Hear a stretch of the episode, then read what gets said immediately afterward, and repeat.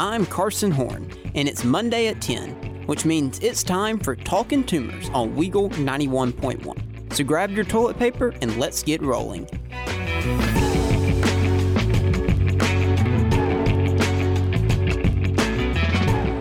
Do you feel it?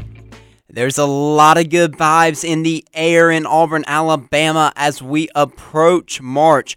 Auburn basketball responded down one of its best players this Saturday, this past Saturday against Georgia. Auburn baseball has started off its season on fire, and spring football is upon us. It is some exciting times on the plains. We're going to talk about all of it today. I'm Carson Horn. You're listening to Talking Toomers. Thank you for tuning in, whether you're listening live or listening on podcast. This is our last show before spring break, so we've got to make the most of it because we will not be back on air for two weeks after today. So there is plenty to get into. So let's start right now with Auburn basketball and what they did this weekend. As I mentioned, Jaylin Williams went down with the injury last Saturday against Kentucky. Auburn had their bye week. Finally, it couldn't have come at a more perfect time for this team. It allowed the coaching staff to figure some things out how they were going to handle this injury, how they were going to handle this rotation. Could they go on the road and get a big time win, a much needed win against Georgia? Well, they did just that and they delivered a statement. Auburn won this game 97 to 76. Everyone stepped up. With with Jaylin Williams out, we talked about last week it couldn't just be Chaney Johnson, who did have a very good game, but there were going to have to be other guys who stepped up. The whole team was was going to have to step up. It wasn't going to be one player replacing the production that Jaylin Williams brought to this team, and it wasn't that. You saw everyone step in and have a bigger role on Saturday. You saw Auburn do a lot of things differently that we're going to get into that really helped lead this team to get this win. It was an impressive shooting game for Auburn. Auburn shot 62% from the field, 54% from three. This team has had some really, really good shooting games. They've had some really, really bad shooting games this season. But this game actually surpassed the South Carolina game. It actually surpassed the Ole Miss game for Auburn's best shooting game this season, and it was the best shooting game of the Bruce Pearl era, which is crazy to think. And it was the best shooting percentage for Auburn in a game since 2013 in a a non-conference game uh, was was that game I think against um, in, in 2013 against a, a no-name team. So really, really impressive game from Auburn. It was the best SEC shooting uh, best shooting percentage by a team on the road in SEC play this season. Had Kentucky not gone off the rails against Alabama, it would have been the best shooting percentage, period, of any team in the SEC this season.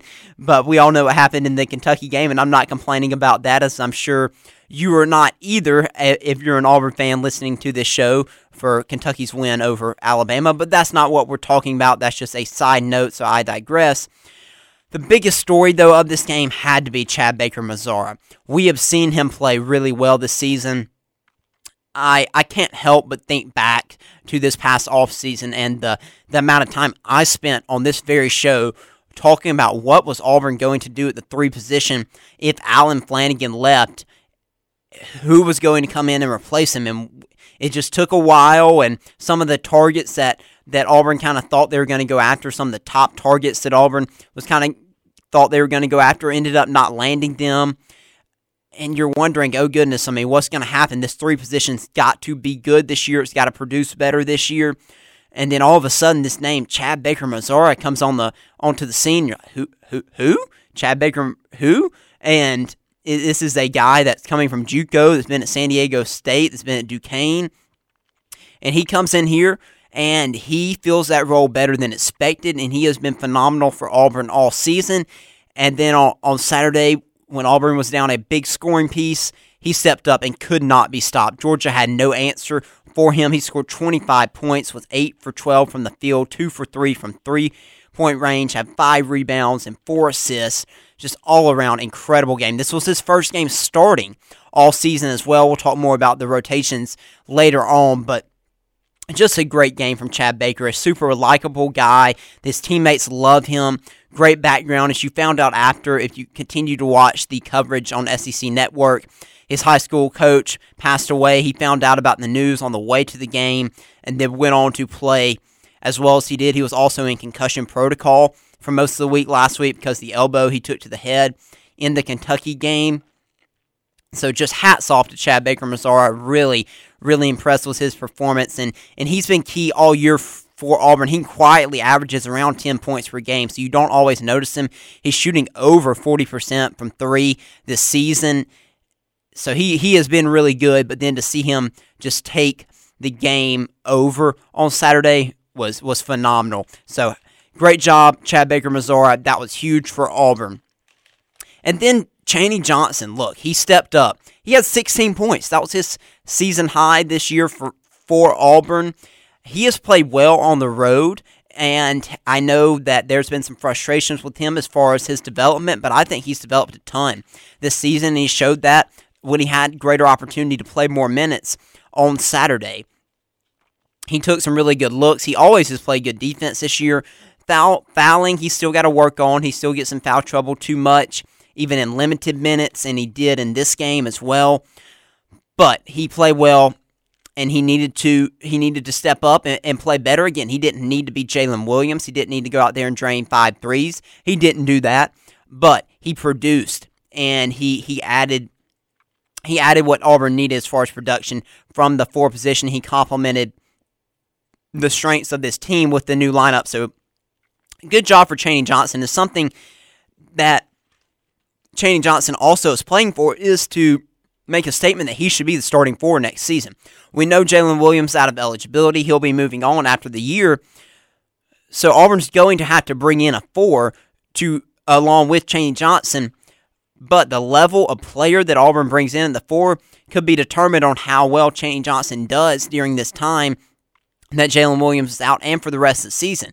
So far this year, Chaney had not showed enough to give, I think, Auburn fans with this Auburn coaching staff confidence that he for sure could be the guy next year. He has shown signs of that. He has shown plenty of potential, but he hasn't shown enough consistently. And again, it's not all his fault. He hasn't played a ton of minutes, but he sh- what he showed on on Saturday against Georgia is good enough to be a starter next year in the SEC and to be a really good player. Can he continue that moving forward?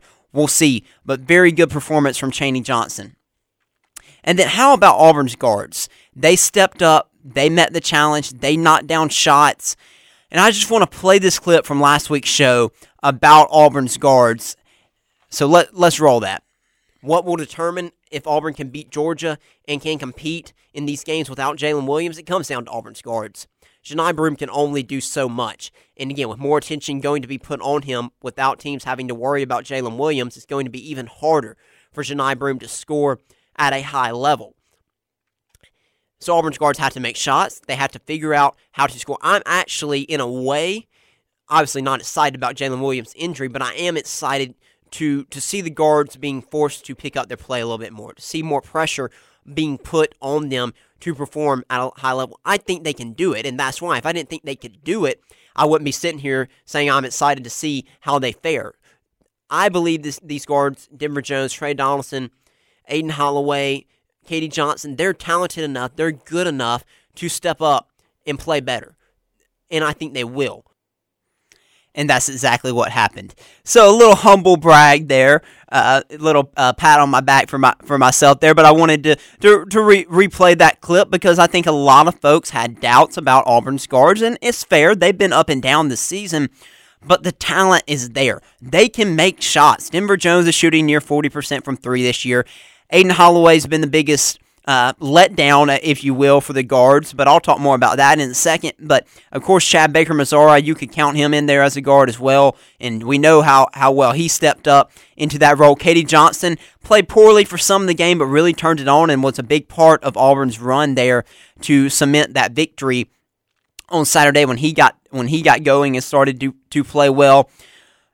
So Auburn's guards they do not have to to shoot that well. This team does not have to shoot this well to win games. When Auburn does shoot this well, as we've seen Georgia, South Carolina, Ole Miss both times, they they wipe the floor with whoever they're playing.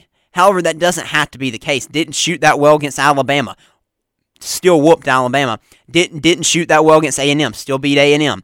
Didn't shoot that well, really shot decently at Arkansas, beat Arkansas by 30. I know that those some of those teams aren't great teams But it just goes to show Auburn just has to knock down some shots to win games. This is a, a good team, and they are an excellent team when they knock down threes like they did on Saturday. Again, can't expect them to shoot 50% in every game, but if you shoot close to in around the average of what this team is shooting, that is good enough to beat the majority of teams in college basketball and will give you a chance in every game you play if the defense continues to play at the level it's playing at. And then I mentioned Johni Broome in that clip last week. He was he quietly added 16 points. Most of those came in the second half. Again, the way Chad Baker Mazara was playing, Auburn did not really work Johni Broome much. And when they did, Georgia did collapse on him a lot. But if you start to open up, make those threes, even without Jaylin Williams in there to add another scoring threat in the paint, Johni Broome's going to get good looks. That happened in the second half. He also had a lot of offensive rebounds and put putbacks, which were huge for this Auburn team. So he added 13 rebounds. So another good game. He is still crucial, crucial to Auburn and its success moving forward this season. And then finally, to to wrap up this segment, how about Auburn's coaching? Just a phenomenal, phenomenal job by Bruce Pearl. And of course, he gave all the credit to his staff, as he always does after the game, and they do deserve a lot of credit too. But there were a lot of things they had to figure out. It, it benefited them to have a week, but still, I mean, the rotations, the zone defense. Auburn Auburn decided to to start Aden Holloway again. They decided to start Chad Baker Mazara at the three for the first time all year. And then, of course, Chaney Johnson started at the four. They moved Chris Moore to the backup four position. Lior played the backup three. But then you saw the rotation with Johni Broome and Dylan Cardwell, with Johni playing the four and Dylan at the five. We talked about that last week. I wondered how much Auburn would go to that and really had a lot of success with that lineup. And because, as Bruce Pearl said, it was just about getting our best players on the court. So hats off to this staff. Just a great, great job. I thought the zone defense, especially with Aden Holloway on the court, who is not a great defender, having running that zone defense took some pressure off of him, and it threw it threw Georgia off. Bruce Pearl said after the game he didn't believe Auburn ran it exceptionally well, but they did it enough that it that it kind of threw Georgia uh, out of rhythm a little bit. So good job making some adjustments there so you may be asking yourself though, well, why did why has Chad Baker Mazara not started all year? I know that's been a, a a point of contention this whole season. Well, the reason was because you didn't want to have such a poor offensive second rotation. We know how Bruce Pearl rotates. He's going to play 10 to 11 guys. And so the second rotation with Chaney Johnson, with Dylan Cardwell, you threw Chris Moore in there as well. That's a really poor second rotation offensively. So that was the reason Chad Baker Mazara was coming off of the bench and Chris Moore was starting. But when you had to insert Chaney Johnson into the starting lineup, you you had to put Chad Baker Mazara in there because you needed the offense with your with your uh, first rotation and it paid off. But after you saw how well Chad Baker Mazara played in the starting role, it might be hard to ever take him out of that again. So maybe Auburn has to figure some things out with their second rotation, adjusting that a little bit to to have better offensive production while still keeping Chad Baker in the starting rotation. But that was the logic and it made sense. But now I think after seeing Chad Baker in, in the starting lineup, it's going to be hard to, to take him out if you're Bruce Pearl at this point. And then as for Chris Moore, he actually played less minutes when one guy was down. But again, that had to do more with the way Auburn rotated, playing Johni Broome at the five and the four. So Chris Moore was no longer in the three man at the three position rotation with Chad Baker Mazara, just him and Lior. So therefore, that's why Chris Moore played more minutes, uh, played less minutes, even though Jaylin Williams was out. I don't necessarily expect that to be the case at Tennessee, and I'll explain why later on in the show. But with that, let's wrap up this first segment. When we return, I've got a few more things I want to break down, and then we'll move on to previewing the week ahead for Auburn basketball. So stay tuned to Talking Toomers on Weagle 91.1. We will be right back. Auburn basketball has 12 10 win SEC seasons in its history. Six of those have come from Bruce Pearl. The other six came in the previous 111 years of Auburn basketball. I just wanted to put that stat out there to put everything in perspective. I know as Auburn basketball fans now, the expectations are through the roof. That's what made last season so I think frustrating for Auburn fans. But then you you look at it from you know thirty thousand feet away, you would look at it and say, oh wow, I mean that's another successful season for for Auburn basketball, and it was. It was. It was just because of the way expectations have been built after the Final Four. Auburn fans, to a certain extent, some, not all, have created a little bit of unrealistic expectations for this program and had, had thought that it's Final Four bust every year, and that's just not the case. And historically, that's certainly not the case for Auburn basketball. I think it's great that Auburn fans have high expectations and they want to see Auburn compete at the highest level in college basketball because they've proven the ability to do that. This team can do that.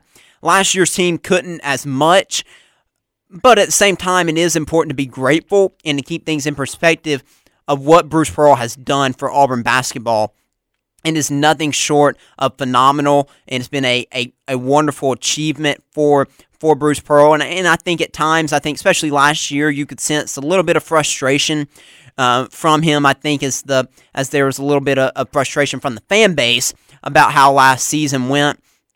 And I think it's important to to remember where this program came from, where it's at currently, and to be grateful for the Auburn basketball that you that you as fans get to watch, you know, week in and week out, even even the ugly ones, even the frustrating games, but because it is quite a, a great achievement uh, where the, where the program is at. So I think that I just wanted to make note of that stat because Auburn did win 10 SEC, uh, did reach the 10 SEC win mark this past Saturday. They finished 10 and 8 in the SEC last season, so really are on track to to get a couple more SEC wins before the this season closes out. So with that being said, I want to talk about one more thing and then we'll dive into the Tennessee preview.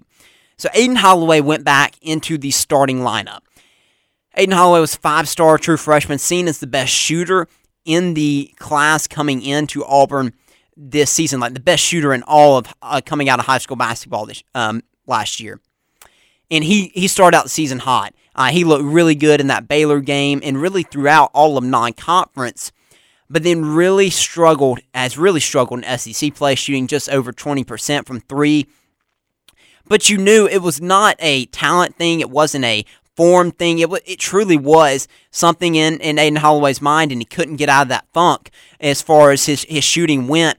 And the shots still looked good out of his hand, and you're just wondering, are they ever going to go in again? And, and my thought was, Probably not at this point. If it's gotten this late in the season, it's probably just not going to happen. You hope that he can get out of get, get out of the funk before next season and so forth and so on. And the biggest thing that Auburn needed from him was for him to continue to not turn the ball over, continue to run the offense, and and just deal with, with come what may as far as shooting goes.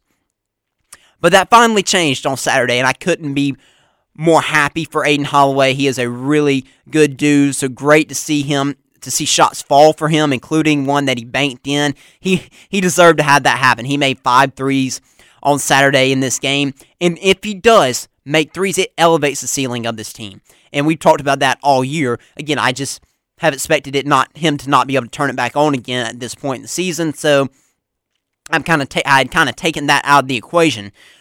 But he, he doesn't need to make five threes a game. But if he can make two or three a game, it really does elevate this team and, and really puts this team at a really good chance to make a Final Four if he can if he can shoot that way consistently. So great for him, for Aden Holloway, to be able to get out of that funk and be able to make some threes. I want to read this quote from Bruce Pearl on Aden Holloway just to, to give you a better feel from Bruce Pearl of the kind of person Aden Holloway is. Bruce Pearl said, quote, I want to give him credit. He hit five threes. We started him on the road. I thought he played well with Johni historically, and we know what Aden is capable of doing because Georgia dropped the kids, stuck it out. He stayed in the gym. He got off social media and didn't listen to a lot of folks that were disappointed. Nobody was as disappointed than Aden, in Aden, or more than Aden. We have to keep that in mind. It's not the kid's fault he was a McDonald's All American and a great high school player. He understood it and put it on himself that he wasn't playing as well as he could have. None of us lost confidence in him. I'm glad to see him be a huge part of this. It makes everything we do work a lot better. End of quote from Bruce Pearl there. great, great synopsis there. I think Bruce Pearl definitely was excited to see that from Aden Holloway. And again, if he can continue to make a couple a game, that'll be huge for Auburn down the stretch. But the most important thing is for him not to turn the ball over and to run the offense. The same goes for Tre Donaldson. But that was a big time win. Just to, to summarize that one, Auburn needed that win because of this game on Wednesday night against Tennessee. This is going to be a very, very tough matchup. I thought this is a game that Auburn would lose with Jaylin Williams, assuming Jaylin Williams does not play in this game, which I don't expect him to on Wednesday night. It makes it all the more difficult. I think Tennessee is the best team in the SEC. Uh, they're very good defensively as always. They're coming off a 35 point home win against Texas A&M, a Texas A&M team that beat them in College Station. Tennessee more than returned the favor on Saturday. Tennessee has the number two rated defensive efficiency. According to KenPom, they only give up 66.7 points per game. Very, very good. Their offense is solid. They average 80.3 points per game. But I still think this team is defensive uh, a defensive first type of team. That's typically been the case under Rick Barnes, similar to Auburn in that regard. They they're holding teams to 38% from the field shooting. I mean, that is lockdown defense, extremely, extremely uh, high level of play uh, from this uh, Tennessee team. They're not as, as good of a shooting team as they've been in the past, but that doesn't mean they're not good. They they shoot about 25 threes from game, make about 8 to 9 per game from three, so they, they like to shoot it. They have guys who can shoot it. But the key for this team offensively is Dalton Knecht. You all know his name by now. The transfer from Northern Colorado just bursted onto the scene out of nowhere, really, for a lot of fans. And he he and Mark Sears are battling it out for SEC Player of the Year. He is a six-six guard. He is going to be a top 10 pick in the NBA draft. He averages 20 points per game, shooting 40% from three. He's hard to stop but Auburn has to limit him if they're going to have a chance to compete in this game. I'm not sure who's going to guard him.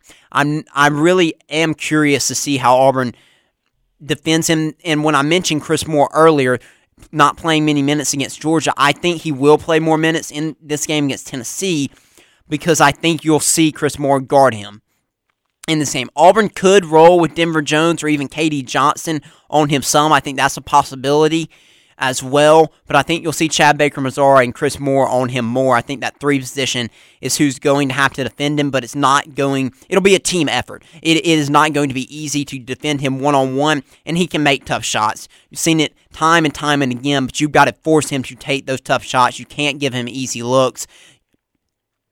If Auburn can slow him down, they'll have a chance. But Tennessee has other key players, as we know. Everyone remembers Zakai Zeigler, who has felt like has been at Tennessee for forever. He's averaging 11 points per game this season and six assists. Santiago Vescovi has been one of Tennessee's better scorers in the past, but with the play of Dalton Knecht this season for the Volunteers, he hasn't had as big of a role, but he can get hot at any moment, especially from three. He's averaging around seven points per game this year. And then Jonas Aidoo in the paint, their their five man has been incredible this season. He's averaging 12 points per game, eight rebounds.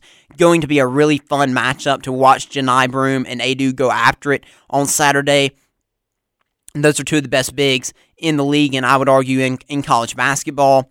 And then Josiah Jordan James, also a player that's been there for forever. He's like a guard, but he plays that four position for Tennessee.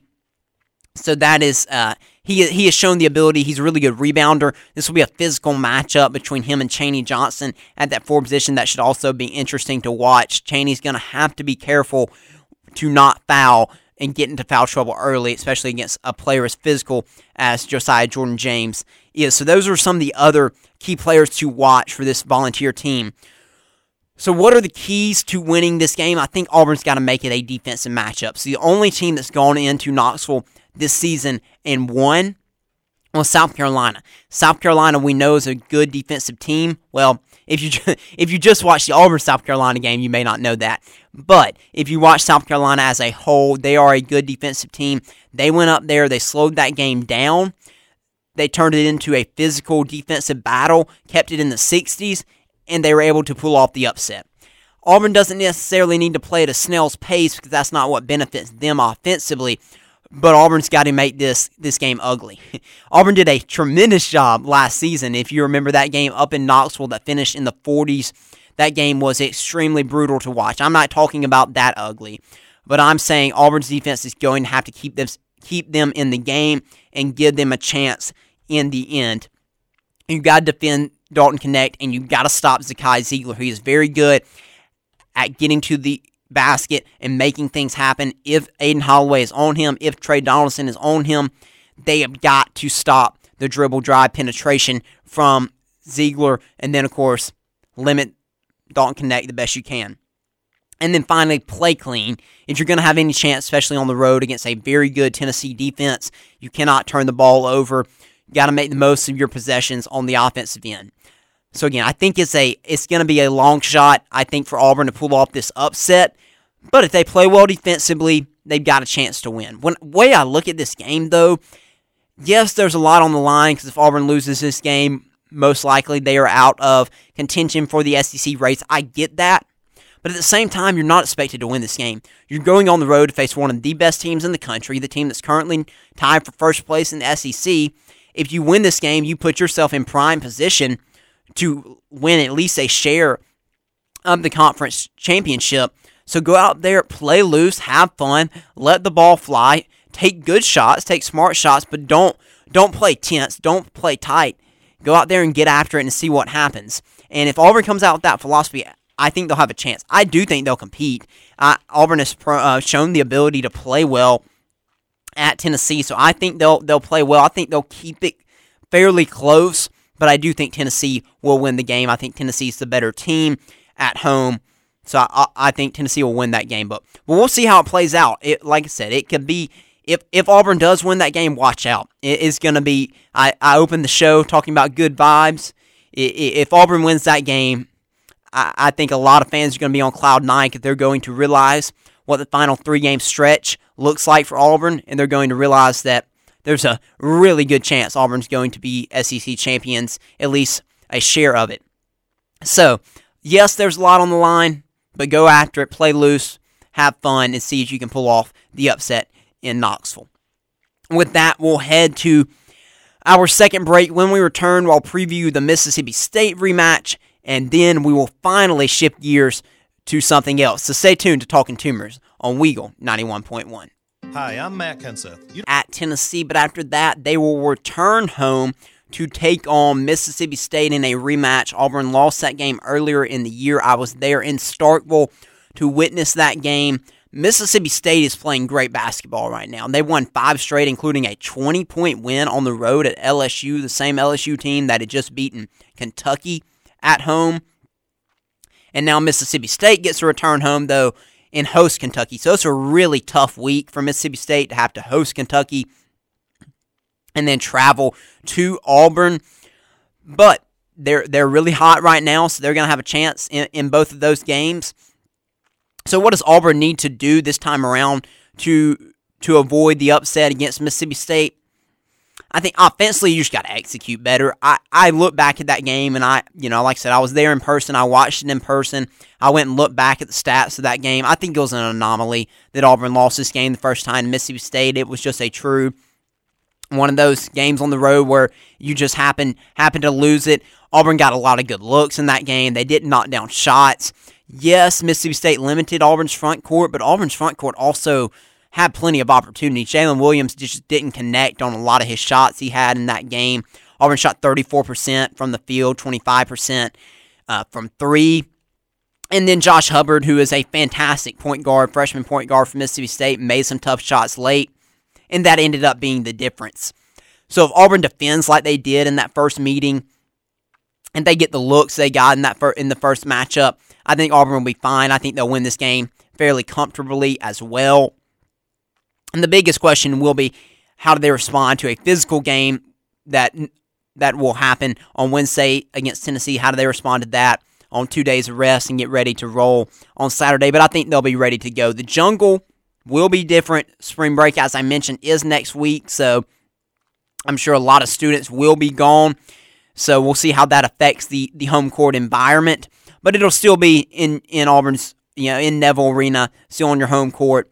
So I, I like Auburn to win this game and win it fairly comfortably if they play like they're capable of. But that does not mean Mississippi State is not a good team and it's not a dangerous team with the level of defense that they play. Will Jaylin Williams be back for this game? Who knows? I, I really, I kind of doubt it, but we'll, we'll see. I don't think that Bruce Pearl is going to give it away at any point when he talks to the media this week for, for either game for that matter because it helps if teams are having to prepare for him as well. So, but we'll see. With that, we have got to get to other stuff in the show today. I've spent way too much time on Auburn basketball because Auburn football begins spring practice this week. So, what are the storylines that I'm looking for? There are plenty of articles you can read out there, but this is just the storylines I'm I kind of thought of yesterday when I was thinking about the show today and thinking about spring practice. These are things I came up with. So to start off, I'm interested are there going to be any scheme changes on the offensive or defensive side of the ball with two new coordinators? I think there will be some changes offensively, but for the most part, it, it is still Hugh Freeze's offense. It was Hugh Freeze's offense last year with some minor changes with Philip Montgomery. This year it'll be pretty much fully Hugh Freeze's offense with maybe some a few additions from from Derrick Nix as the offensive coordinator. So I don't think there will be huge changes there. I think there will be a more emphasis on RPOs. I think Hugh Freeze really really likes the run pass option um, plays and scheme. So I think you'll see more of that. But I overall don't think you'll see big changes. On the defensive side of the ball, DJ Durkins, he likes to run three down linemen. We'll see if he changes that. We'll see what he likes to go with. Ron Roberts ran a lot of four down.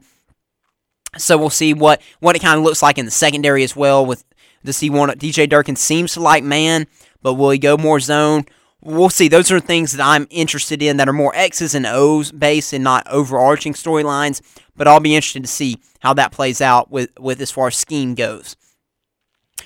Another storyline I'm looking forward to is what newcomers stand out, what freshmen, what transfers. Will it be someone like a Cam Coleman? I think Auburn fans certainly hope that he will stand out at wide receiver. What about Amaris Williams, the defensive lineman, five star defensive lineman that Auburn signed? Will he stand out? Jamonte Waller, the five star edge, outside linebacker, whatever you want to call it.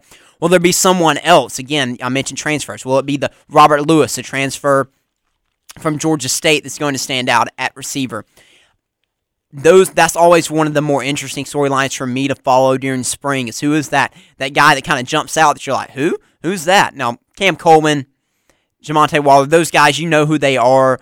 But it, those, those type of names pop. That is great news for Auburn. So that is some of the another storyline I'm looking forward to watching.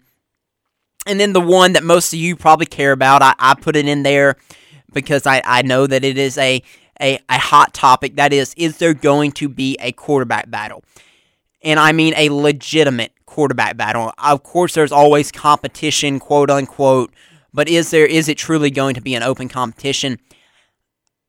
I'm not so sure. I, I really don't think so. Like I do think Hugh Freeze will say yes, every position is up for grabs, so forth and so on. Like every coach says, but but does that mean that a Walker White, a Hank Brown, a Holden Geriner will have an actual chance to win the starting quarterback job? I really don't think so. But hey, I could be wrong. I've been wrong before. So we'll see. That is the storyline that I know many folks are interested in this spring. And then will there be any big developers in year two? Guys like Deron Reed, who was a highly rated freshman this past season, but really didn't see any action on the field. Bobby Jamison Travis, another defensive lineman who played well in the bowl game. Are you going to hear about his development, how he's really come on? Tyler Johnson, true freshman offensive tackle. Is he going to come onto the scene and compete for a starting tackle job possibly this season?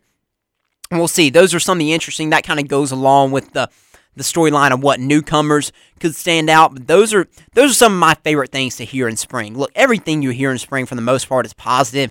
In coach speak, this guy does this. This guy, oh yeah, we really like the new offense. We like the the new offseason program. We really think it benefited us.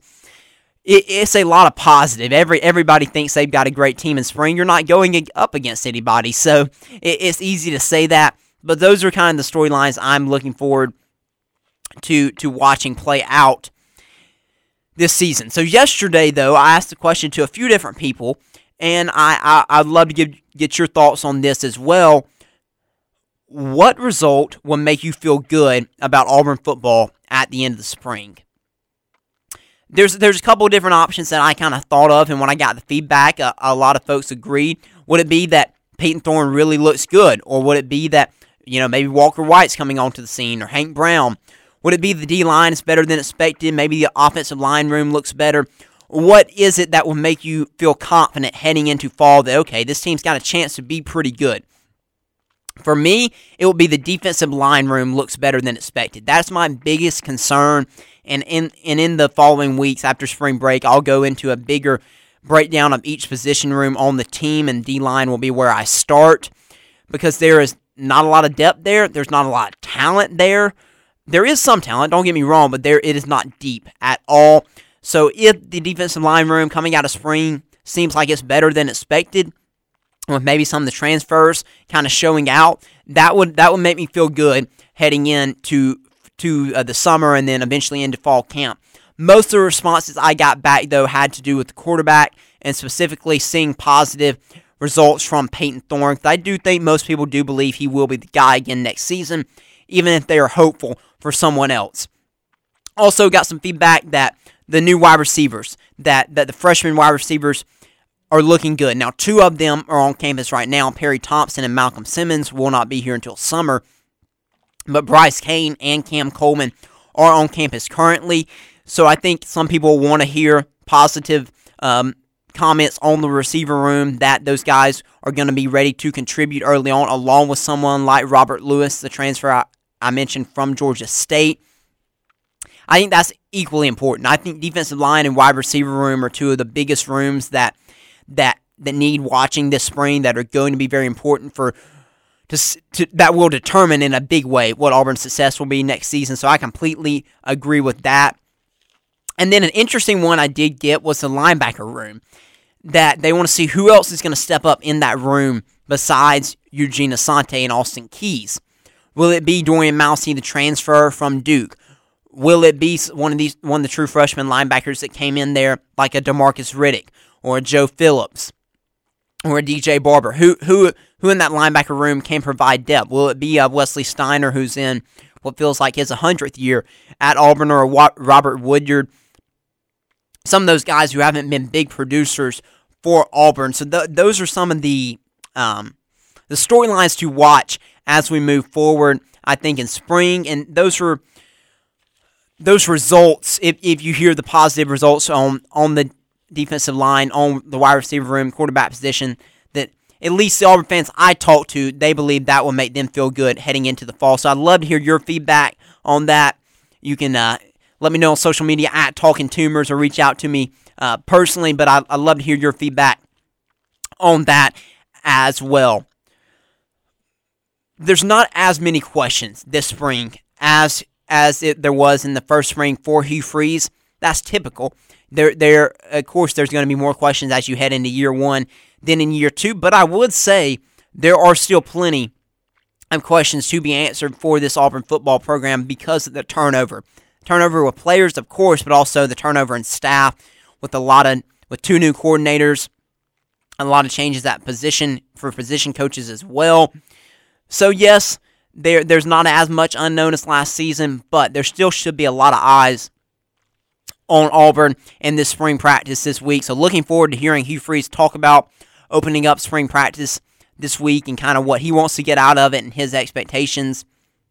And they'll practice a couple times this week, then they'll be off for spring break, and then they'll get back at it after spring break. So it's going to be fun to follow over the coming month or so once we get back from spring break. But those are kind of my thoughts heading into spring practice for Auburn football. Well, with that, we'll wrap up this segment. When we return, we'll dive into Auburn baseball and then wrap up the show. So stay tuned to Talking Toomers on Weagle 91.1. Being entrusted with a parent's medical. It was another good weekend for Auburn baseball. They won two out of the three games in the tournament, including a win over a top 25 Iowa team on the opening night of the tournament down at the College Baseball Classic in Jacksonville. That Iowa win was extremely impressive because it was a come from behind 7 to 5 win during a game that got delayed until late in the night because of rain earlier in the day that delayed the game before them. So great job getting that win against a really good pitcher, a guy who's going to be a top 10 pick for Iowa in the MLB draft this upcoming season, throws over a 100. They battled and got into Iowa's bullpen and then were able to mount the comeback. Then had a quick turnaround and had to play at 12 o'clock the next morning after their game against Iowa didn't finish till around midnight the night before. So they responded with a 10 run rule over Wichita State in that second game. And then finally lost the finale to Virginia, top 10 Virginia team, 6 to 4 in what was a back and forth game. So I really thought it was a great weekend for Auburn. They showed the ability to handle adversity. That's the biggest thing, especially this early in the season, to be able to to win a game late at night and then to come back the next day early for an early first pitch and to be able to win that one and win it by the 10 run rule that shows maturity. And that is a that to me is extremely impressive and is a great sign for what this team can accomplish this season if they've got that ability to have that great of mental toughness and that uh, that maturity at this point in the season. So great job by Auburn. Have to pat them on the back for that to be a, to be able to handle what was a tough situation. And I think Butch Thompson will be very pleased. Obviously, you're disappointed to lose that game against Virginia to close out. Would have loved to have gotten another win, but still two good wins in that tournament that you can build on, and that will help pad your resume. The bats did cool down a little bit but that that's to be expected. You're you're playing greater competition.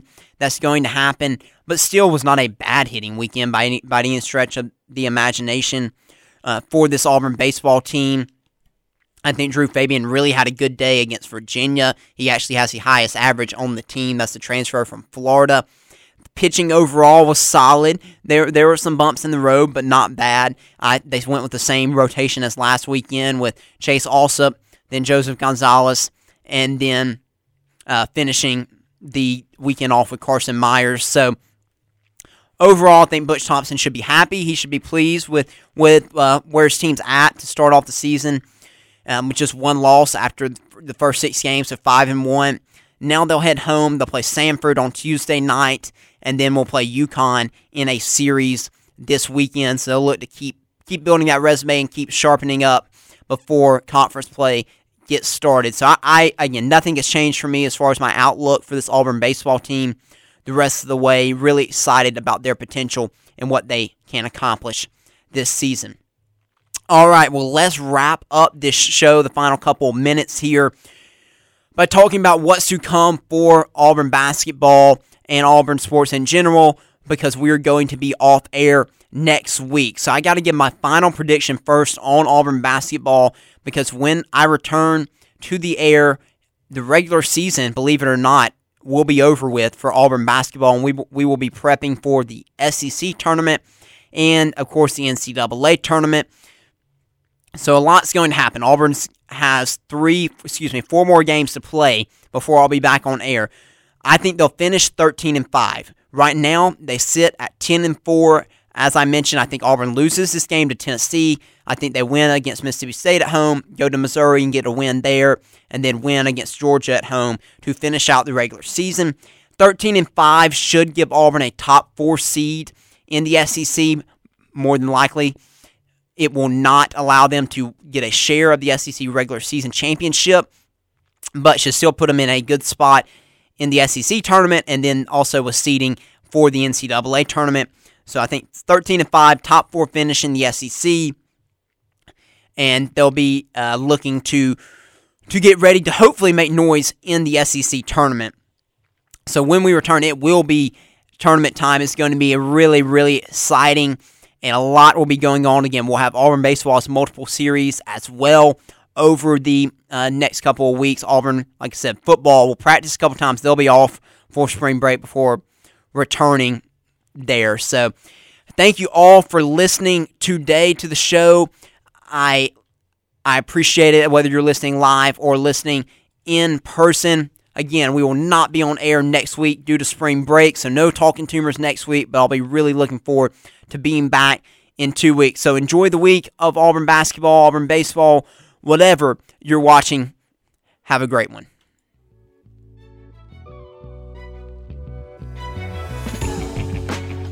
Thank you for listening to Talking Toomers.